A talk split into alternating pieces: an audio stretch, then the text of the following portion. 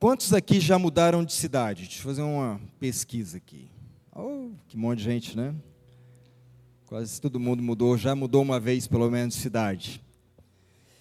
Na, no domingo passado, o pastor Rocinho estava aqui e falou que acho que mudou 16 vezes, né, se não me engano. É um bocado, é um bocado de, de mudança, né, irmãos? Haja, haja caixa para tudo isso. Né? Porque mudar uma vez já é meio complicadinho, mudar 16 a gente mudou uma vez só também. Nós nascemos, eu, quando falo nós, eu e a Vilma, e os meninos nascemos em Araçatuba e ficamos ali quase toda a vida, né? Quase 50 anos ali, até que Deus nos chamou para essa terra. Então nós fizemos uma, uma mudança só de cidade. Mas quando a gente muda é, para um novo lugar, tudo é diferente, não é verdade? Você demora ali um tempo, tem um, um delay para você poder se adaptar àquela, àquela mudança, aquele novo lugar. Depende da cidade, ela é mais fácil de andar, depende, ela é mais complicada. Né? A gente até achou São José do Rio Preto mais fácil de, de andar aqui do que Araçatuba até. As pessoas que iam de fora para Araçatuba sempre se perdiam. Meus parentes sempre né, ficavam perdidos lá, porque tudo desemboca num lugar só. Mas o que acontece é que quando a gente muda, é, a gente não sabe, não sabe muitas vezes como se locomover. Hoje tem o, tem o GPS, né? mas mesmo assim você fica perdidão, você não sabe qual supermercado você vai comprar, é, médico, né? enfim, escola, quem tem filhos, é toda aquela situação que você precisa, com o tempo, ir se inteirando do ritmo da cidade, de como que as coisas acontecem. Aqui em Rio Preto as coisas acontecem muito nos cafés, né? É diferente, a gente está pertinho de Aracatuba, mas aqui a cultura sempre é vamos tomar um café para conversar sobre alguma coisa, para desenvolver alguma coisa.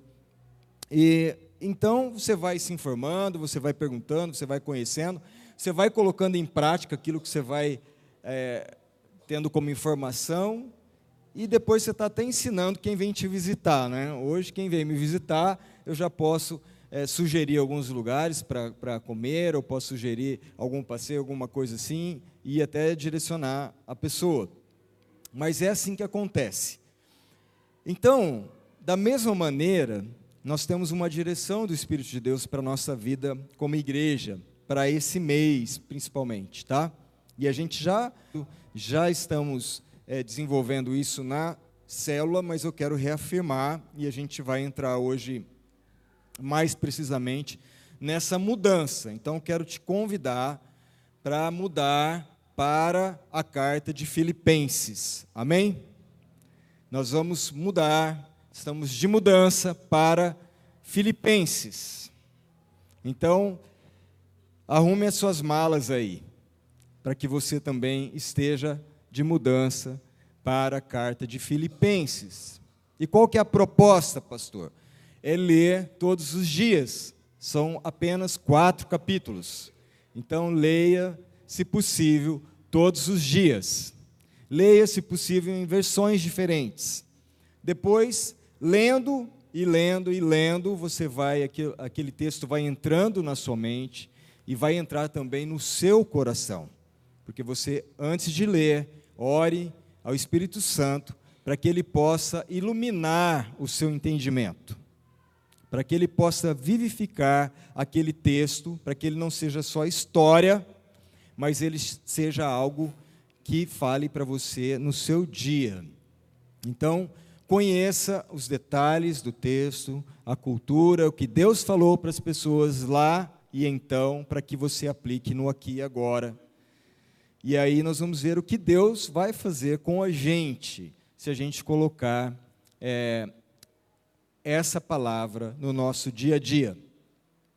Talvez como uma mudança, né, que eu estava falando aqui, uma mudança física de cidade, de local, de casa, ela gera é, no início alguma dificuldade, da mesma maneira, mudar para a carta de Filipenses para você, num primeiro momento, pode gerar algumas dificuldades de, de entender o que, qual é o X da questão da mensagem.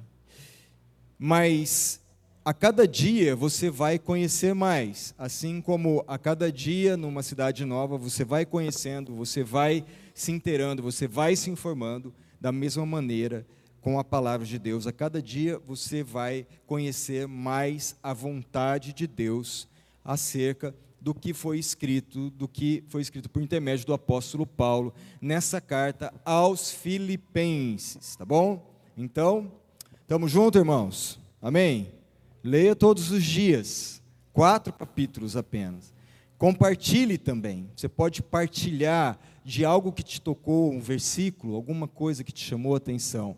As células já começaram é, a estudar esse tema desde a semana passada. Então, é, vá para a célula também. Queria te convidar isso. Participe de uma célula, se possível. Se informe aí com a gente, onde tem as células e vá para uma célula mais próximo da sua casa. E a gente, se Deus quiser, esse ano teremos mais células ainda em mais regiões de Rio Preto. Amém? É isso. A célula nada mais que é um grupo pequeno para estudar a palavra de Deus, para orar juntos, numa dinâmica relacional, diferente daqui. Né? No grupo de célula, que é um grupo menor, a proposta da célula não é ser muito grande, Ali você pode participar, colocar a tua, a, a, tua experiência, você pode testemunhar algo, você pode pedir uma oração, você pode levar quitutes, amém, irmãos? Para que no final a gente possa é, ter um tempo de comunhão. Então, é bênção. Participe em nome de Jesus. Amém? Então, nós vamos para essa carta, que é chamada, considerada a carta da alegria. Carta da alegria. Tiago está onde, Tiago? Você consegue pôr um pouquinho mais de voz aqui para mim? Minha voz está indo muito para frente. Ou ali, ó. Queridos, então, Filipenses é conhecido como a carta da alegria, que impulsiona as pessoas a se libertarem da ansiedade para viver uma vida, uma vida cristã dinâmica, dinâmica, sempre prosseguindo para o alvo e alegrando-se sempre no Senhor e contentando-se em todas as circunstâncias. A gente vai ver muito isso na carta. E fazendo tudo mediante a graça de Cristo. E nós vamos meditar nessa palavra, que tem muito a ver também com o nosso encontro à mesa nessa noite, é, trazendo à nossa memória o sacrifício de Cristo. Então, é uma alegria completa. Diga aí, alegria completa. Alegria completa é isso que essa carta nos inspira. E, na verdade, é isso que Jesus quer que a gente experimente. Em João 15, João capítulo 15, de 9 a 11, diz assim: Como o Pai me amou, assim eu os amei. Permaneçam no meu amor. E se vocês obedecerem aos meus mandamentos, permanecerão no meu amor. Assim como eu tenho obedecido os mandamentos do meu Pai e em seu amor permaneço. Tenho-lhes dito essas palavras para que a minha alegria esteja em vocês e a alegria de vocês seja completa. Então, é, Jesus quer que a gente experimente essa alegria plena, essa alegria do Espírito, essa alegria completa, a alegria que flui de Deus como um dos aspectos do fruto do Espírito, que está lá em Gálatas 5, 22. Então, essa alegria não vem automaticamente. Nós podemos experimentar somente à medida que permanecemos em Cristo. É isso que Jesus está falando aqui no texto de João 15, quando ele fala: Eu permaneço no amor do Pai, eu obedeço aos mandamentos do meu Pai. Vocês também, se permanecerem em mim, se obedecerem a minha palavra, vão experimentar essa alegria, porque a minha alegria vai estar em vocês e vocês podem experimentar essa alegria completa. Jesus ensinou que essa plenitude da alegria está intimamente ligada à permanência na Sua palavra, à obediência aos seus mandamentos. Amém? Esse é um ponto, já para a gente estar tá pensando. Na célula passada, é, para algumas células, na retrasada para outra, a gente viu que tem alguns ladrões da alegria, algumas coisas que tentam roubar a nossa alegria. Se você participou da célula, você vai lembrar. As circunstâncias, né? quando as coisas ao seu redor, quando chega uma notícia ruim, quando o dia começa torto, quando as coisas não dão muito certo, quando as circunstâncias não são favoráveis, muitas vezes aquilo quer roubar a tua alegria, quer fazer com que você reclame, com que você tenha ansiedade ou medo ou qualquer coisa nesse sentido. As pessoas, né? A, Paulo diz que a nossa luta não é contra carne e sangue, lá em Efésios 6, não é, não é contra pessoas. A nossa luta é contra principados e potestades, dominadores desse mundo tenebroso, forças espirituais do mal.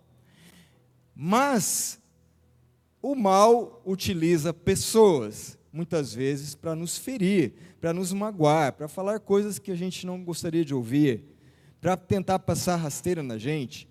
Então, pessoas muitas vezes podem tentar tirar a sua alegria ou roubar a sua alegria. Coisas materiais, quando seu coração está nessas coisas, quando você é tomado é, tão somente por esse, por esse loop, por esse twister, esse ciclone de busca de coisas, colocando a sua confiança em coisas, né, em bens, isso pode roubar a sua alegria e a própria ansiedade é algo que também rouba a nossa alegria, que está relacionado às circunstâncias, muitas vezes, é, ou a coisas, ou bens é, e coisas materiais, quando a gente vai ficando ansioso por tudo.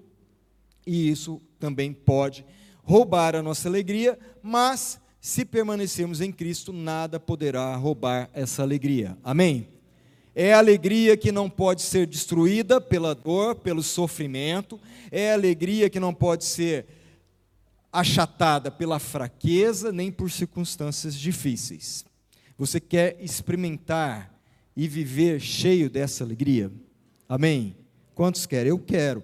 Eu quero e eu oro para viver cheio, pleno dessa alegria, fruto do Espírito. Então nós vamos arrumar nossas malas e nós vamos mudar para Filipenses para que a gente possa experimentar, assim como nosso irmão Paulo, que tanto nos inspira, experimentou e escreveu aqui com tanta propriedade e autoridade, nós também podemos experimentar e viver em plena alegria, independente das circunstâncias.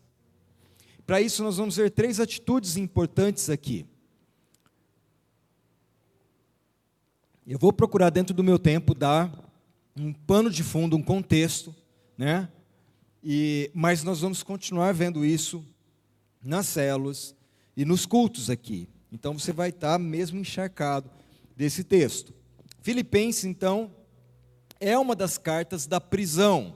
O apóstolo Paulo escreveu quatro cartas da prisão em Roma, tá? Efésios, Filipenses, Colossenses e Filemão. Efésios, Filipenses e Colossenses são cartas às igrejas, e Filemão é carta para uma pessoa. São conhecidas como epístolas, ou cartas mesmo. Tá? Então, essas quatro cartas são cartas da prisão. Paulo estava preso em Roma, numa prisão domiciliar. E da saudação inicial dessa carta, no capítulo 1, versículo 1, até o final, a bênção final do capítulo 4, versículo 3, a carta focaliza Cristo Jesus como propósito de vida e esperança da vida eterna por parte do crente. Nossa esperança está em Jesus Cristo, nosso propósito de vida é Jesus Cristo. Por isso, essa carta tem tudo a ver com a minha vida e com a sua vida. Tem tudo a ver com o propósito de nos reunirmos nessa noite, nessa mesa, junto a essa mesa do Senhor, porque Jesus Cristo é o nosso propósito de, e esperança de vida. Amém? Ele é o nosso propósito, esperança de vida. Por isso nós vamos celebrar essa, essa ceia e participar dessa refeição espiritual nessa noite, porque Ele é a nossa esperança. Ele é a nossa esperança de vida. Paulo ele está impedido de visitar as igrejas, pois está preso, mas ele pode orar pelas igrejas. E ele está preso, mas pode falar livremente com Deus a favor das pessoas. Paulo está preso, mas a palavra de Deus está livre. Amém. A palavra está livre. E na verdade, Paulo, ele se vê como prisioneiro de Cristo. Ele põe no primeiro versículo: Eu sou servo de Cristo, eu sou escravo de Cristo, e não como prisioneiro de César, o imperador. Ele se vê como prisioneiro de Cristo e, na verdade, ele está livre totalmente para pregar, anunciar essa verdade que alcançou a sua vida no dia. Então, desses três pontos, ou três atitudes importantes para que a gente experimente essa alegria plena, completa, a primeira, primeiro ponto é oração. Então repita aí: oração. Oração. Filipenses 1, 3 a 5 diz assim: Dou graças ao meu Deus por tudo que recordo de vós, fazendo sempre com alegria súplicas por todos vós em todas as minhas orações, pela vossa cooperação no Evangelho, desde o primeiro dia até agora. Paulo não parou de orar pelos filipenses desde o primeiro dia até ele escrever essa carta. Então, Paulo começa essa carta com uma oração. Preste atenção. Oração não foi a segunda coisa a fazer, mas a primeira. Amém? E isso é muito importante. Oração não pode ser algo periférico na nossa vida, tem que estar no centro. A primeira coisa que Paulo faz nessa carta é dizer que ele está orando. Isso não foi a segunda coisa que ele fez. Paulo não só começa com oração, como não para de orar. Paulo está continuamente orando pelas igrejas. Aí eu te pergunto: Quantas vezes nós começamos o nosso dia a partir das demandas do WhatsApp ou do Instagram? Ou das redes sociais? E quantas vezes nós terminamos o nosso dia do mesmo jeito? Acordou, que o celular é tudo hoje, né, irmãos? É câmera, é despertador, é banco, é o que mais? Não vou falar porque a lista vai ser longa, mas é tudo ali. Então você acorda e você já pega e você vai para o WhatsApp. E você já é turbinado para uma série de coisas. Às vezes até coisas que não seria para aquele momento na sua vida.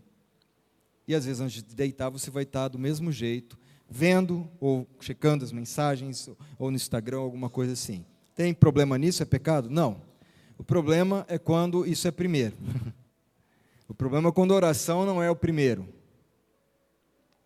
Porque você pode começar um dia já ansioso. Você pode começar um dia já atribulado, dependendo se você segue nesse sentido.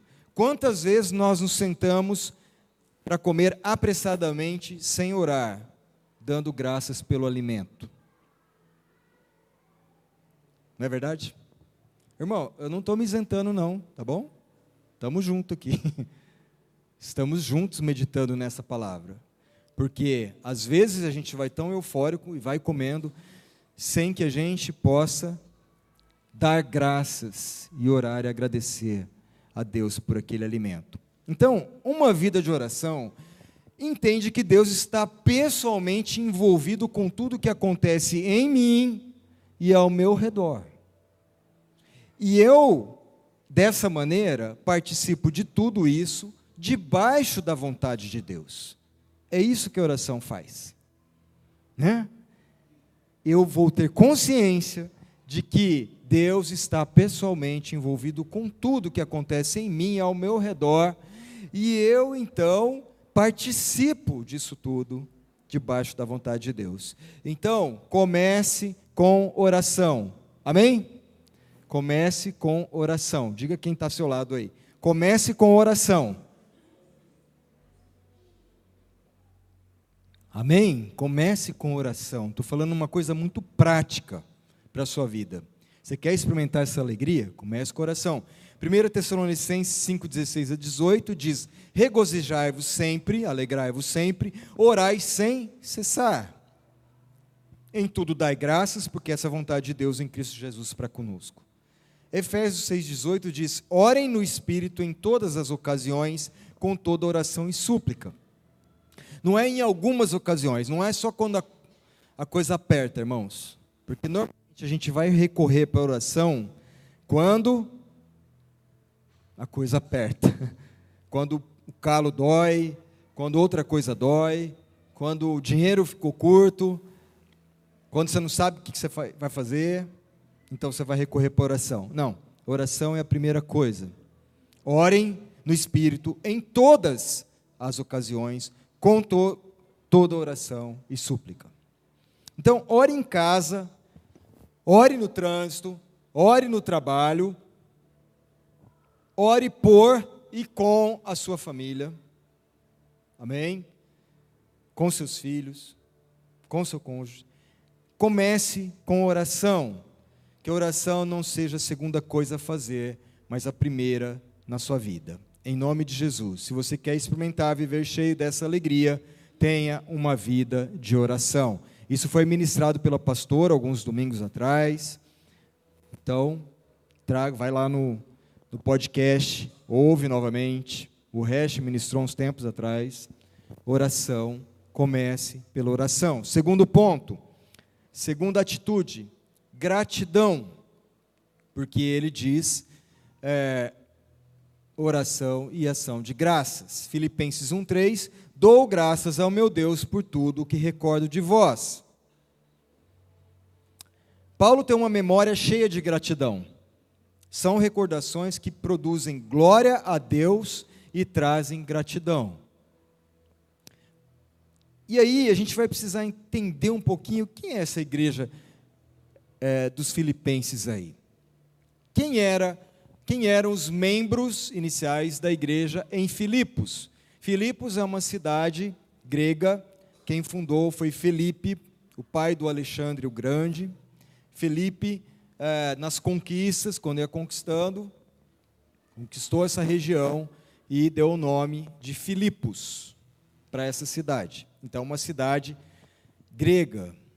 E, portanto, as pessoas que estão ali são gentios, não são, na sua maioria, judeus, porque agora o evangelho começou ali em Jerusalém, mas está indo por todas as regiões, e Paulo é um desses apóstolos que está levando o evangelho e plantando igreja onde não existia, levando o evangelho de Cristo para as pessoas que ainda não o conheciam. E essas pessoas, então, não têm um histórico de vida com Deus, né? pelo contrário, com muitos deuses, é a filosofia, são os deuses gregos, mitologia, toda essa coisa que você sabe. E agora o evangelho está chegando nesses lugares. Então, a igreja de Filipos foi fundada pelo apóstolo Paulo e por sua equipe de cooperadores, Silas, Timóteo, é, Lucas, na sua segunda viagem missionária. Paulo teve, fez três viagens missionárias. Na sua segunda viagem missionária, é, ele então começa essa igreja. Isso vai estar lá em Atos capítulo 16. Depois você pode dar uma lida, tá bom? Porque vai ajudar muito no contexto da carta de Filipenses que a gente está estudando. Atos capítulo 16. E, em resumo, nessa cidade havia pelo menos três pessoas bem diferentes que começam essa igreja. A primeira delas é Lídia. Lídia é uma mulher uh, de, bons, de boas condições, de recursos, é uma comerciante de tecidos finos, então entende-se que ela tem muitos recursos, que ela é bem, uma posição, uma boa posição social e, de, e financeira. Então Lídia é essa mulher de negócios, né, de boa condição financeira. A festa. A, a outro personagem aqui é uma jovem escrava. Ela é escrava de alguns senhores e essa jovem ela está, ela tem uma possessão de um espírito de adivinhação. E ela então, ela adivinhava, ela lia a mão, qualquer coisa dessa natureza, porque havia um espírito maligno na, vi, na vida dela.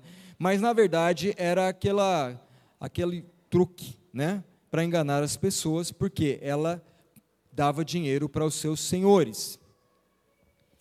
E uma, um terceiro personagem nesse, nesse contexto dessa surgimento dessa igreja é um carcereiro romano, né, é, que cuidava da prisão onde Paulo ficou preso ali, é, dentro do contexto que eu vou explicar agora.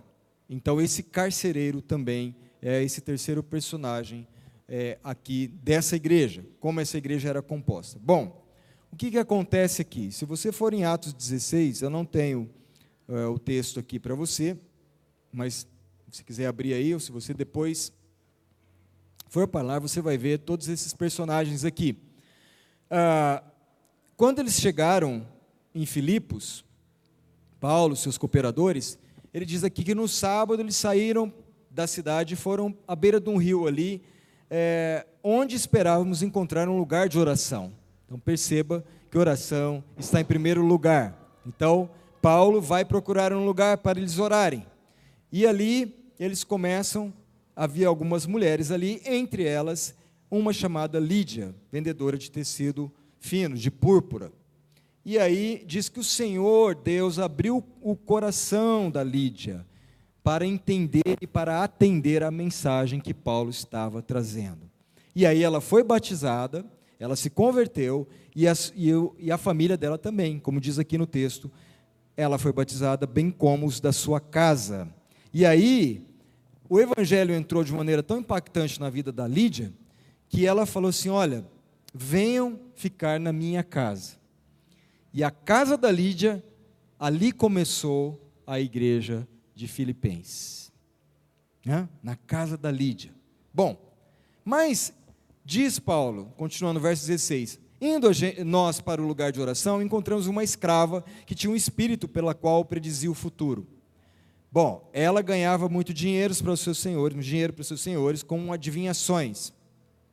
E essa moça ficava seguindo Paulo e falando esses homens são servos do Deus Altíssimo, tá, tá, tá, e direto, todo dia ela ia falando, até que é, Paulo fica indignado com aquilo, e ele virou e expulsou aquele espírito lá, e no mesmo instante aquele espírito maligno saiu dela.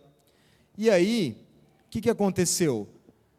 Ela parou de dar lucro para os seus senhores, né? porque ela era uma escrava, ela fazia aquilo para dar lucro lucro para os seus senhores. E esses aqui, então, fizeram o que? Esses donos dessa escrava. Eles arrastaram Paulo e Silas para a praça pública, diante das autoridades, e ali falaram: esses homens estão perturbando nossa cidade, estão propagando costumes que não são nossos, e tá, tá, tá, e falou um monte de coisa, e distorceu um monte de coisa, que essa não era a verdade.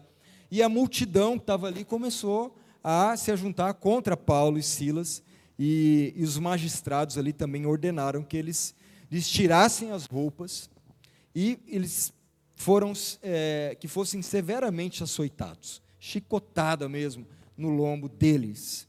Né? E aí eles foram lançados na prisão. E aí entra a figura do carcereiro. O carcereiro recebeu instrução para vigiá-los com cuidado, é, extremo cuidado.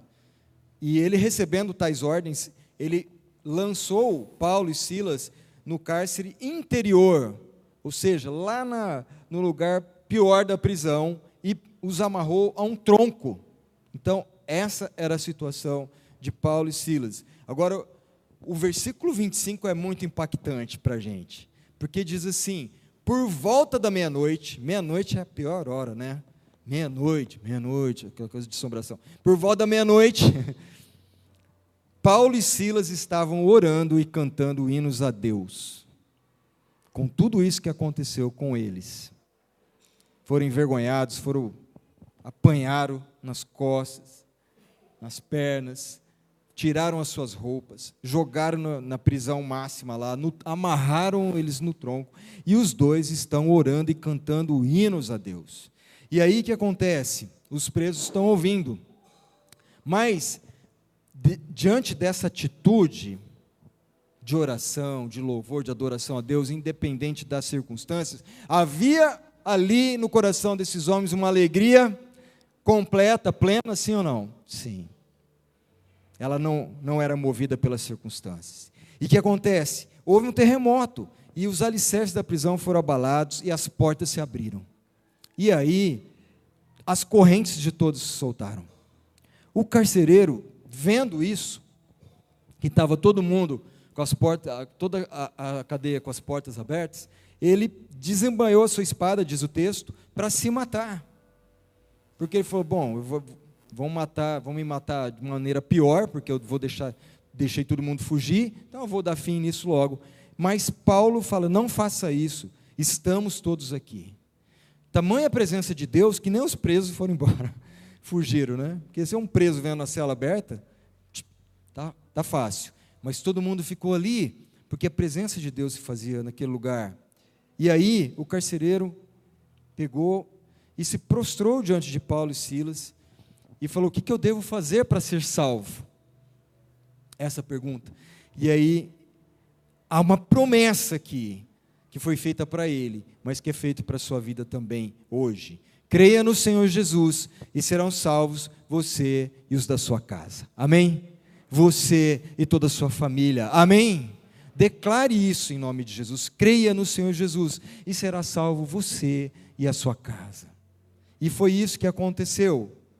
E aí pregaram a palavra de Deus a ele para toda a sua família na sua casa e naquela hora da noite, o carcereiro lavou as feridas deles. E em seguida, ele e todos os seus foram batizados, diz o texto. Então os levou para sua casa, serviu-lhe uma refeição, e com todos da sua casa alegrou-se muito por ter havido crido em Deus. Essa alegria entrou nas suas vidas, na sua vida. Né? Então, é, essa é a história do início dessa igreja em Filipos.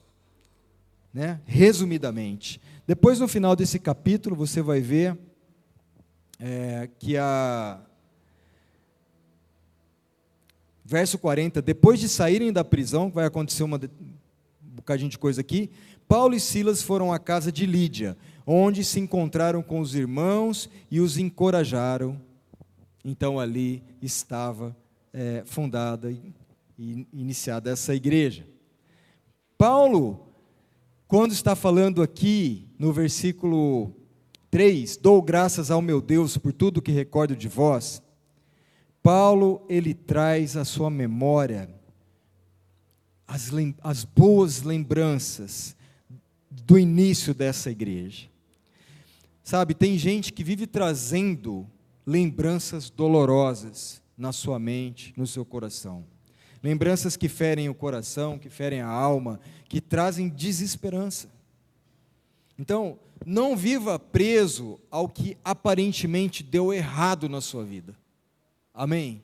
Não viva preso a essas circunstâncias. Porque toda vez que você vai falar alguma coisa, a sua memória traz essa coisa ruim na sua mente. Traz essa situação que te machucou, traz uma memória daquilo que não aconteceu conforme você imaginava. Traz uma marca ruim, traz um gosto ruim, traz um cheiro ruim na sua vida. Você ouve uma música, você fala, eu lembro daquela desgraça que aconteceu.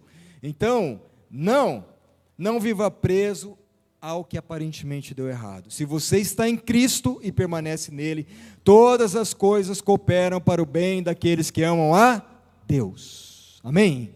Todas as coisas, queridos.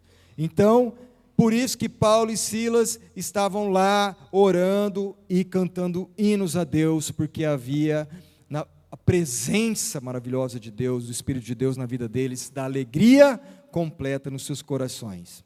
Diante de tamanha injustiça, vergonhas, dor, sofrimento, eles cantavam louvores. Isso mostra que a atitude desses discípulos de Cristo na atitude deles, que a sua alegria não estava vinculada às circunstâncias, mas ao fruto do Espírito que habitava o coração, a vida deles.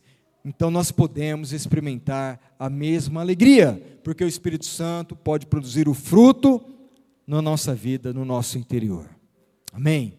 Então, essa pequena igreja de Filipos que está se iniciando, agora é o lar de uma rica e elegante mulher de negócios e a sua família, uma jovem ex-escrava liberta e um carcereiro romano com toda a sua família. Que coisa maravilhosa, né, irmãos? Há o poder de Deus pode alcançar qualquer pessoa. Amém? Amém. Mesmo aquele seu marido que é meio carcereiro, irmã, creia, em nome de Jesus, ele será alcançado pelo poder da oração. Em nome de Jesus, creia. Recordações que produzem a glória de Deus e trazem gratidão. Foi isso que Paulo está fazendo aqui. Paulo não trazia à sua memória a dor das feridas na, nas costas, a vergonha, os insultos que ele levou à própria prisão. Não. Essas coisas não roubaram a sua alegria, de maneira que na sua memória só havia gratidão. Amém? Eu decidi por isso também, viu, irmãos? Eu decidi por isso na minha vida. Porque no ministério, lidando com pessoas, muitas vezes você é ferido. Mas eu decidi, estou em paz com todos. No que depender de vós, diz a palavra de Deus, esteja em paz com todos. Estou em paz com todos. Não levo nenhuma memória ruim de ninguém na minha vida. Posso sentar, tomar um café com qualquer pessoa, nesse momento é meio tarde, mas qualquer momento do dia, e está tudo bem, em nome de Jesus. Só há gratidão por aquilo que aconteceu na minha vida com qualquer pessoa que tenha caminhado junto por um tempo. Paulo lembra-se de como Deus abriu o coração de Lídia para ela crer e depois como ela abriu o seu lar para acolher a igreja, os obreiros. Paulo traz isso na sua memória quando ele está falando, eu dou graças a Deus, porque ele lembra, ele está em Roma, ele está preso, mas ele lembra de como começou aquela igreja e como essa irmã foi importante, como ela abriu o coração para Deus. Também certamente vem na mente de Paulo como Deus abriu como Deus abriu as portas da prisão, né, daquela cadeia em Filipos, de uma maneira maravilhosa, sobrenatural. Também como o carcereiro abriu as portas da sua casa para cuidar de Paulo, dos seus amigos, seus cooperadores, e como eles foram recebidos ali. Paulo vai trazendo é, a memória aquilo que produz glória para Deus e aquilo que que alimenta gratidão. Então, em Filipos, Paulo viu a mão poderosa de Deus trabalhando na igreja por intermédio dela. Você quer experimentar e viver cheio dessa alegria? Amém? Seja grato por tudo. Seja grato por tudo. Primeiro ponto é, primeira atitude é oração. Segunda é gratidão. Comece o dia dando graças que você vai experimentar uma alegria sobrenatural na sua vida. Se você começa ansioso, pá, pá, pá, no corre, ponto, pulou um, o dois dificilmente vai acontecer a gratidão, porque você já está, você já é pego, você já pode murmurar, reclamar, pode ser atingido nos seus sentimentos, pode encontrar com uma pessoa, pode começar a lembrar coisas que não edificam a sua vida. Mas se você quer viver cheio dessa alegria, então seja grato por tudo. Terceiro ponto, entrega. Diga aí, entrega. E assim a gente vai finalizar. Jesus Cristo se entregou. Ele foi uma entrega, a vida dele foi uma entrega. E é o que nós vamos trazer aqui junto à mesa, Jesus Cristo se entregou. João 10, 17, 18, ele diz: Porque eu dou a minha vida para retomá-la, ninguém a tira de mim, mas eu a dou por minha espontânea vontade. Ele se deu, ele se entregou para nos salvar. 1 Timóteo 2, 5, 6 diz: Pois só há um Deus e um só mediador entre Deus e os homens, o homem Cristo Jesus, o qual se entregou a si mesmo como resgate por todos. Amém. Jesus se entregou por todos nós. E o apóstolo Paulo entendeu isso. Ele recebeu essa palavra, ele recebeu essa revelação. E ele passou a viver assim. Gálatas 2,20 diz: Eu fui crucificado com Cristo, Paulo está dizendo. Assim, já não sou eu quem vivo, mas Cristo vive em mim. E a vida que eu agora vivo no corpo, vivo-a pela fé no Filho de Deus, que me amou e se entregou por mim. Amém. Da mesma maneira a gente tem que viver, queridos, dizer: já não sou eu quem vivo, mas Cristo vive em mim. Ele entregou a sua vida por mim, ele me amou e se entregou por mim. Paulo ele está preso, preso em Roma, ele está preso em Roma, mas ele não se concentra no sofrimento ou na, na autopiedade. Paulo está preso lá escrevendo essa carta, mas ele não está focando essas coisas, o seu sofrimento passado, o seu sofrimento ali preso em Roma. Oh, que dó de mim, como eu estou sofrendo. Não, o seu coração não está focado em si mesmo ou em suas necessidades, mas Paulo está focando na vida e nas necessidades de outras pessoas. Por isso ele está orando pelo, pelos filipenses, por isso ele está escrevendo uma carta para essa igreja, porque ele está focado em outras pessoas. Queridos, quanto mais eu olho para mim, quanto mais busco a satisfação das minhas necessidades, mais carente eu me torno, mais egoísta eu me torno, mais dono da razão eu vou me tornando, e menos agradecido, e mais frustrado. É isso. Você já viu as crianças de hoje, os jovens? Quanto mais recebem, mais se tornam ingratos, mais impacientes e mais exigentes. Essa geração, que pela graça de Deus a gente está instruindo para que não seja assim, porque é uma geração que vem vindo mal agradecida, impaciente, exigente. Não, você, como pai e mãe, você tem que ensiná-los a serem gratos, em nome de Jesus com o seu exemplo, agradecendo por todas as coisas. E você tem que ensiná-los para que eles sejam uma entrega, a partir de você também sendo uma entrega dentro da sua própria casa. Não queira as coisas tão somente para si. Filipenses 2, 3 e 4 diz: Nada façam por ambição egoísta. Sabe, é meu, é para mim, primeiro o meu lado. Não ou por vaidade, mas humildemente considere os outros superiores a si mesmo. Considere o seu próximo mais próximo superior a você mesmo. Cada um cuide não somente dos seus interesses, mas também dos interesses dos outros. Amém, queridos? Bem claro isso. Cada um cuide não somente dos seus interesses, mas dos interesses dos outros. E o Espírito de Deus falou no meu coração sobre isso. No texto de Mateus 22, 37 a 39, Jesus fala: Ame o Senhor teu Deus, todo o coração, tua alma, teu, teu entendimento. Esse é o primeiro mandamento. E o segundo é semelhante a esse: ame o seu próximo como a si mesmo. Jesus, interessante que ele não diz aqui, ame a você primeiro e também ao seu próximo depois.